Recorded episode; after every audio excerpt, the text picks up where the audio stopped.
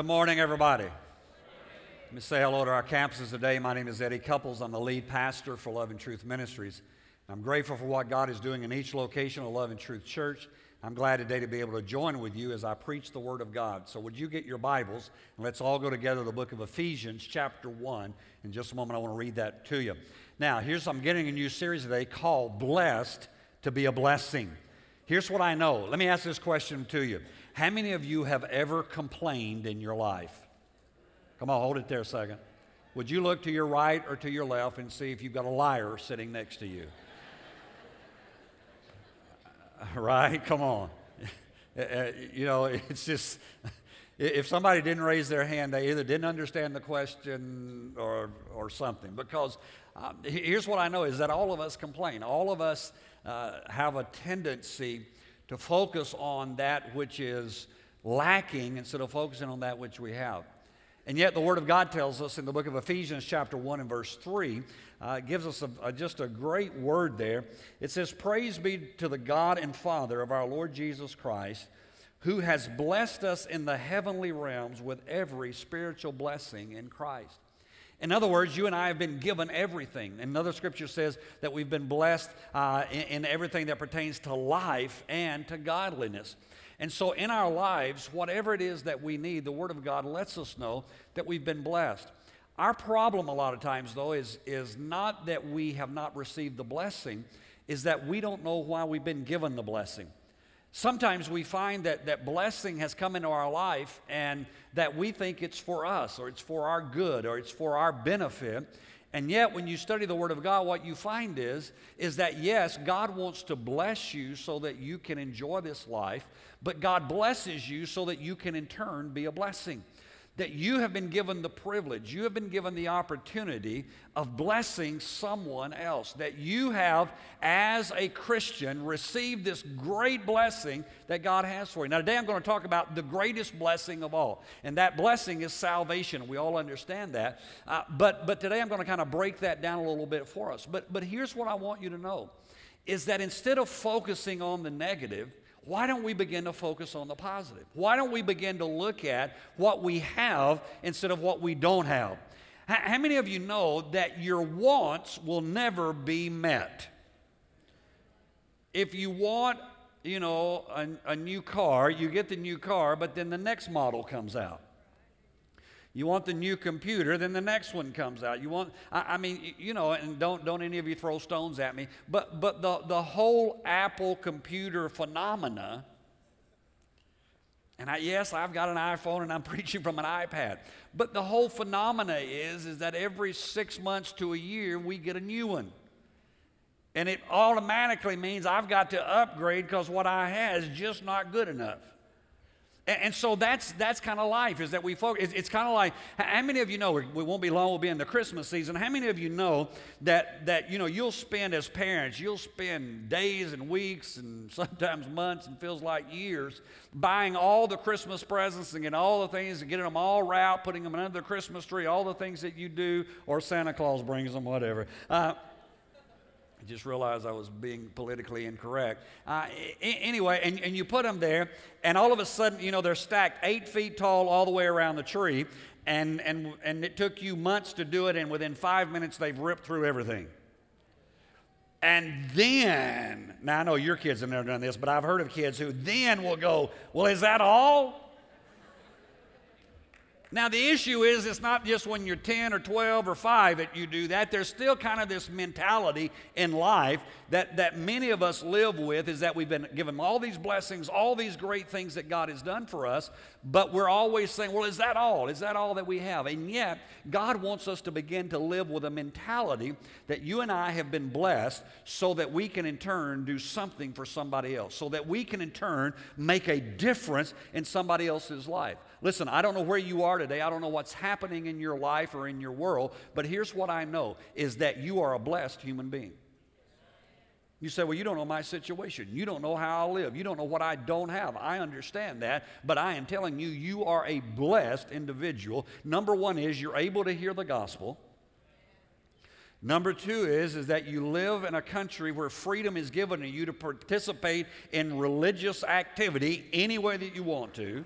You have been given the, the right in our nation to vote for who you want to and to gripe about if they don't get elected. Right? I mean, we, we live in a blessed nation, we live in a blessed country, and we are blessed people. And so, because of that, sometimes we kind of miss out of this. So, today I, I want to turn our attention. I'm going to talk about salvation today. Over the next few weeks, we'll talk about some other things. But, but when we begin to look at that word salvation, we all kind of have this understanding well, I'm saved. That means I'm going to heaven one day. That's great. And yes, that is part of it. In other words, a lot of people use salvation as fire insurance.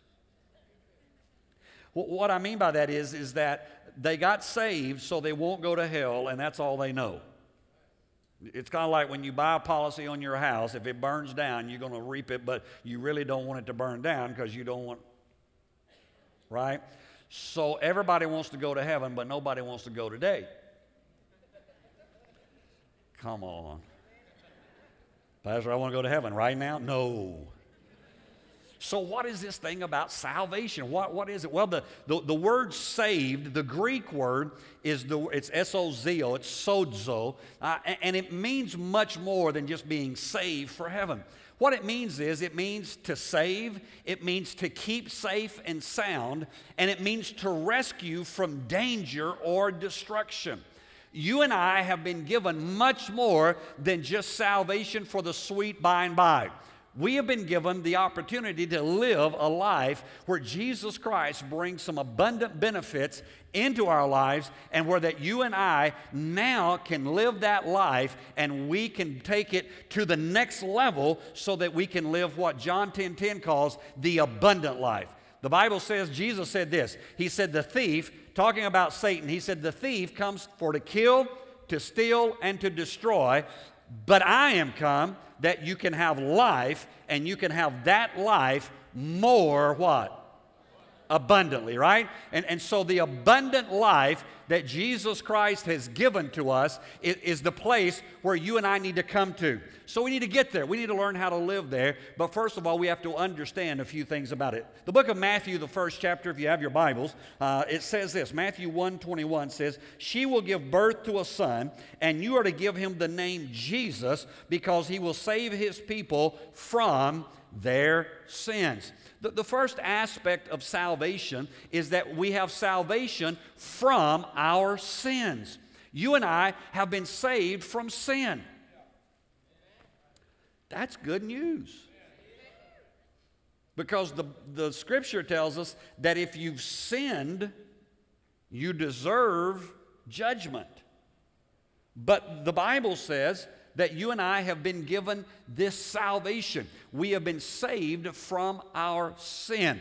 The book of 1 Timothy uh, says it this way. 1 Timothy 1.15 says, Here's a trustworthy saying that deserves full acceptance. Christ Jesus came into the world to save sinners. And then the Apostle Paul says, Of whom I am the worst. Now, the, the whole purpose, and, and probably the very first scripture you learned, if you went to church at all at any point of your life, one of the very first scriptures you learned was John 3 16, right? For God so loved the world that he gave his only begotten Son, that whosoever believeth in him would not perish, but would have everlasting life. We, we know that. We've read that. We've heard that. And, and so, if we will understand that, we've been given this salvation. Now, here's the deal the Bible says that I am saved from the penalty of judgment. Now, I don't know about you, I kind of like that. Now, I want to ask you to raise your hands, but, but let me ask you a question. How many of you deserve some judgment in your life? No, no, no, don't, don't, don't, don't put it down, put it down. don't, don't tell anybody they'll think you don't deserve it. They'll, you know, they'll think you're perfect. Here's what I know is that so often we forget that the Bible says all have sinned and fallen short of the glory of God. Everybody. There's nobody that's perfect. Now, I like that. I've met a few people who thought they were. I've met a few people who pretended they were. But the Bible says nobody is perfect. But yet, the Bible lets me know that if I receive Jesus Christ as my Lord and Savior, that I am saved from judgment. When I got up this morning, I didn't go, oh, I don't know if I'm going to be saved today. I don't know if I'm, I'm going to go to heaven or hell when I die. No, no, no. I know I have the assurance, according to the Word of God, that Jesus Christ died for me. He rose again on the third day. He ascended upon high, the Bible says, and sat down at the right hand of the Father, waiting until his enemies be made his footstool. And so I have the assurance today that the scripture says that Jesus Christ the righteous ever liveth to make intercession for me. In other words, Jesus is pleading my case in the heavenlies.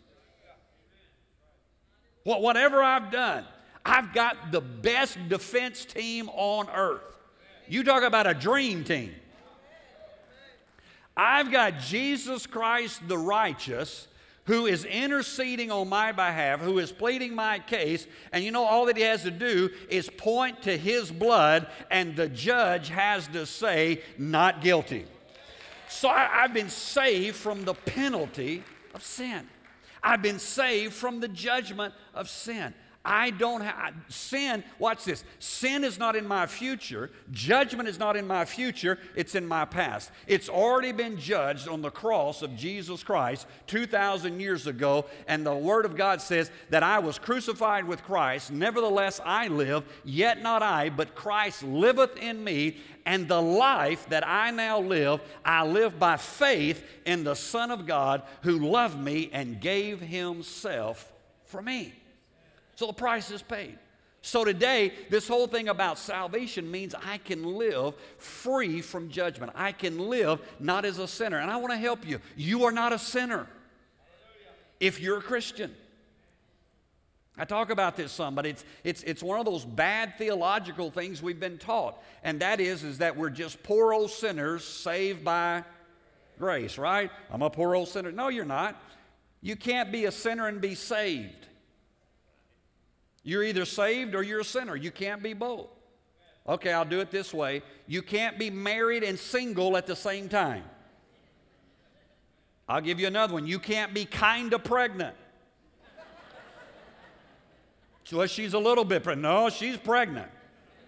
You, you cannot be saved but a sinner you are either saved or you are a sinner. Once you are saved, then yes, you may find yourself sinning, but you are no longer a sinner because your nature has been changed and you have been brought into the family of God Almighty. And the Bible says now you are an heir and a joint heir with Jesus Christ. And so my judgment has been taken care of. Thank God that those things that I have done, and watch this, even those things that I will do in the future have already been nailed to the cross, and the blood of Jesus Christ takes care of my sin, and I don't have to worry about judgment any longer because the grace of God has saved me. So that, that's the greatest blessing that I could receive. But it, but it doesn't stop there. The book of Jude, the first chapter, and the fifth verse, uh, and it's, it's referring to our lifestyle uh, before we got saved and kind of referring back to the children of Israel and Egyptians' bondage. And verse 5 says, Though you already know all this, I want to remind you that the Lord delivered his people out of Egypt, but later destroyed those who did not believe. In other words, salvation is not just so I'm going to heaven, and not just because my sins are forgiven, but salvation is deliverance. I, I, am moved from the place that I used to be. I'm not in Egypt's bondage anymore. I'm not serving Pharaoh anymore. In other words, there is a supernatural deliverance that happens in my life. I, I don't have the same boss anymore, if I can use that terminology. For years, Satan ruled my life told me what to do, told me when to get up, told me when to go to bed, told me how to live, told me all those things. But the day I got saved, I was delivered, just as the children of Israel. The day that God delivered them out of Egyptians' bondage, no longer, for 430 years, they had served Pharaoh. They had served the king of Egypt. But the day that God delivered them out, they no longer were serving Pharaoh. Now they were serving God. Now, how many of you know if you read that story very carefully, it took them a few years to get Egypt out of them? Right? I mean, they, they got out of Egypt like that, but it took, you know, in fact, it took some of them dying in the desert, about 40 years of it, before they got there. And, but you and I have been delivered, the Word of God says, from that. And so, so we have this assurance within our hearts that we have been delivered from, from all the process, all the things that the enemy has done in our life, all those, all those horrible things that he would try to keep you in bondage with. You have been given the freedom today to walk out of that. Now, look in 2 Timothy 4.18 because I, I want to spend a few moments with this. 2 Timothy 4:18 says, "The Lord will rescue me from every evil attack and will bring me safely to his heavenly kingdom. To him be glory forever and ever. Amen. Now, I've been talking about salvation in different aspects. Let me, let me give you one other aspect of salvation salvation as protection in your life. 2 Timothy talks about the Lord will rescue me from every evil attack. Now, let's talk about this for a moment. Everybody believes in angels. I, mean, if, if you were to take a poll of America, religious or not religious, everybody believes in angels. Oh, yes, we believe in angels. I've got a personal angel. I got an angel I talk with. I got an angel that shows up, you know, whatever. Touched by an angel. Something, right? And, and so there's, there's this whole aspect of, of angelic. And I, and I believe in angels. The, the Word of God is quite clear that, that there are angels, that God has created these heavenly beings. And the Bible says this watch what it says that angels are for. It says that angels are ministering spirits sent to minister to the heirs of salvation. That's us. If you are a Christian, that's you. That angels are sent to minister to you. Remember uh, when Jesus was in the garden, and the, the scripture there, Matthew, Mark, and Luke, and John tells us that when Jesus was in the garden praying and seeking, and he, he was in that place of, of giving, ready to give his life up, that the Bible says that God sent angels down to, to minister to him. There are times in your life that the Bible says that you entertain angels and you don't even know it. Now, if that is true in the positive, I want to tell you, you can't have good angels without having bad angels. Now, isn't it interesting that as soon, and I'm going to freak some people out, but as soon as you say the word demons, everybody gets upset. The world will believe for angels, but if you tell them some things are demonic, they start freaking out. And yet, the Word of God is quite clear that we have this whole process here that the enemy comes in to attack. The Bible says that even Satan himself appears like an angel of light. Now, here's what we have to understand. If you are a Christian, here's the good news the powers of darkness have no authority over your life In fact, the scripture says this that Satan is underneath your feet. Okay? But how many of you know at times in the life of Christians that they get attacked by the enemy? Why is that? Well, why does that happen? Well, sometimes it's a testing time that God's taking you through to another level. But a lot of times it's because we have opened ourselves up to receive what the enemy wants to bring into our life. Now, let me show it to you. Here's what the scripture says it says that the angels of God go forth to perform the words of God. That, in other words, when God speaks, the angels go. When God says, Gabriel, go, he goes. Well, when, when God speaks, the, the angels are released and they go forth. Now, if that is true, then we find out that Jesus told us that whatsoever we bind on earth as the church, whatever we bind on earth will be bound in the heavenlies, and whatever we release on earth, it will be released in the heavenlies. So, as the church, now the church is not the building, you do understand that. We call this the church. This is not the church. You are the church. Every Christian is the church. We are. And so we have been given the authority that whatever we bind on earth will be bound in heaven. Whatever we release on earth will be released in heaven. How do we do that? We do that through the Word of God. When we say what the Word of God says about our situation, then the angels of God are released to go forth on our behalf when we say what the Word of God says about what we're going through, such as, Beloved, I wish above all things that thou mayest prosper and be in health, even as your soul prospers, in the book of John there, First John, then we at that moment have released the Word of God, and now the angels of God go forth to bring in what we need in our life. It's a pretty cool thing. In fact, it really ought to make you want to read the Bible. Because if you knew what the Bible says was yours, and you could begin to use that on your behalf to allow, to allow the angels of God to go forth before you, uh, your life would find a greater place and a greater dimension of blessing within your life.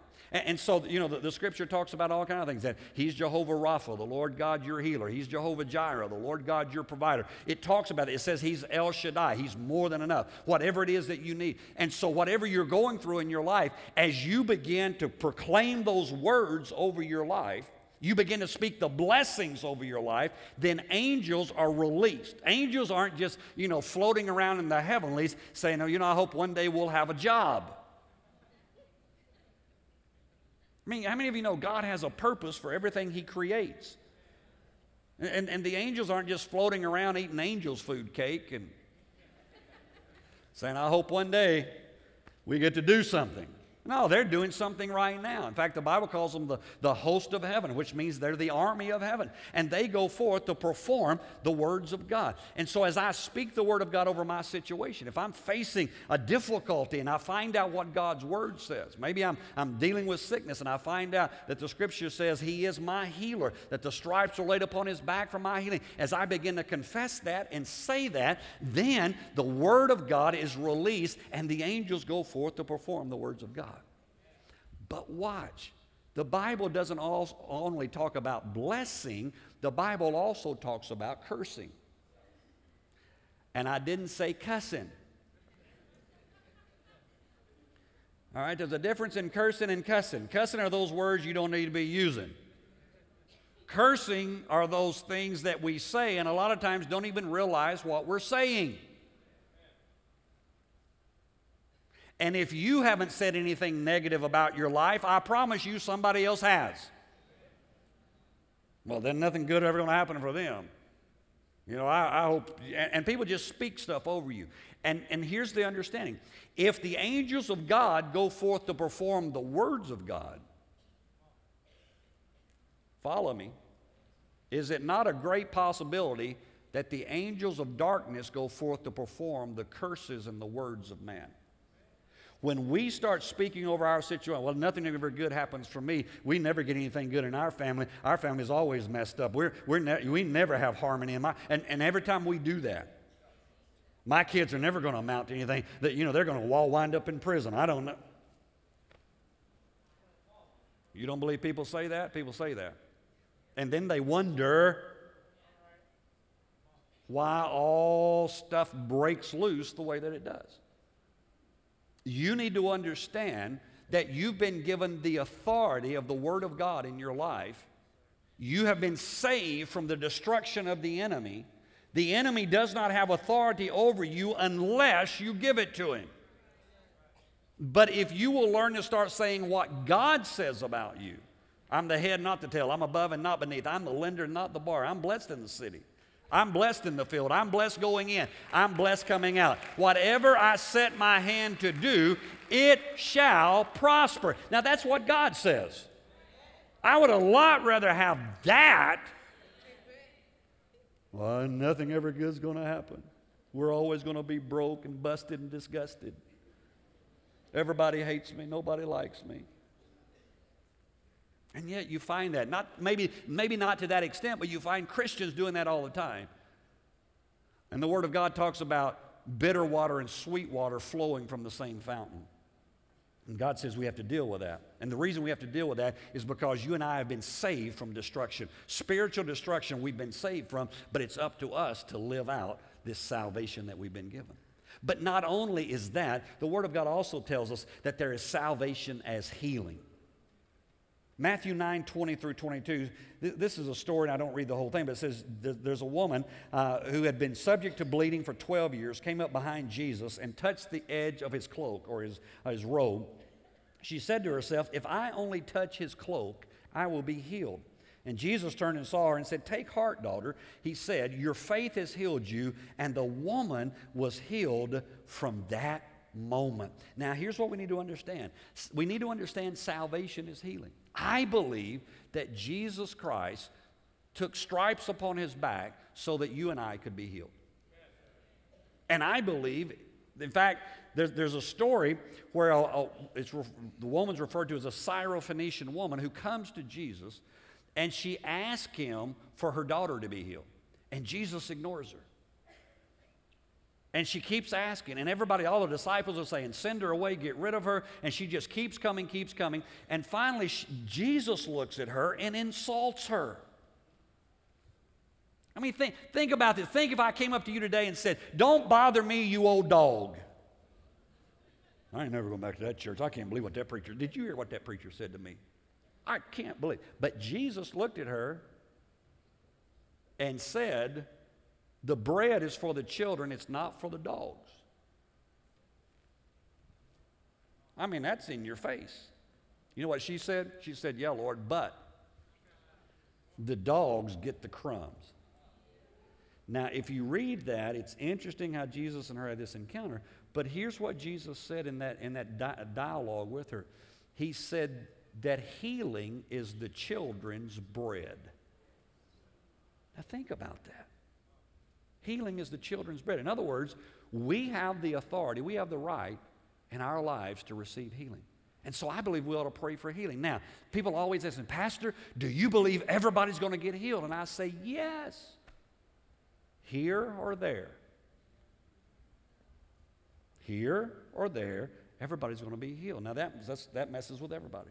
Because there are some people who say, everybody's going to get healed now. And, and, and, and, and I want to tell you, I've been doing this a long time. And I believe in speaking the word in faith, and I believe in praying for people, and I believe in all of that. But I also believe that I've seen great Christians who it was their time to go and they didn't get healed. I've seen other Christians live for years with debilitating illnesses, and I know they love God, and I know God loved them, and I don't have the answer to why they didn't get healed. And here's what I want to tell us as Christians never put a burden on someone else that you can't bear yourself. Don't ever look at somebody who is struggling with sickness in their body and tell them, well, if you just had more faith. Because you know what? You didn't get saved by your faith. You got saved by the faith that God gave you. The scripture says it is a gift of God, lest anybody boast. So, do I believe in healing with all my heart? Do we pray for the sick all the time? Do we see people heal? Yes, yes, yes. But I want to tell you, I have seen God heal my body time and time and time again. But I also have some things in my body, even as I stand here today, that are not healed. And I'm taking medicine. And you can say, I don't have faith, and I don't care. I don't mean that in a rude sense. The moment it gets aligned, I'll quit taking the medicine. But until then, wow, gets quiet. Why? Because, let me do this and we'll close. Luke was a physician when he came to Jesus, and he never renounced being a doctor. God uses supernatural healing and he also uses the wisdom that he gives to mankind.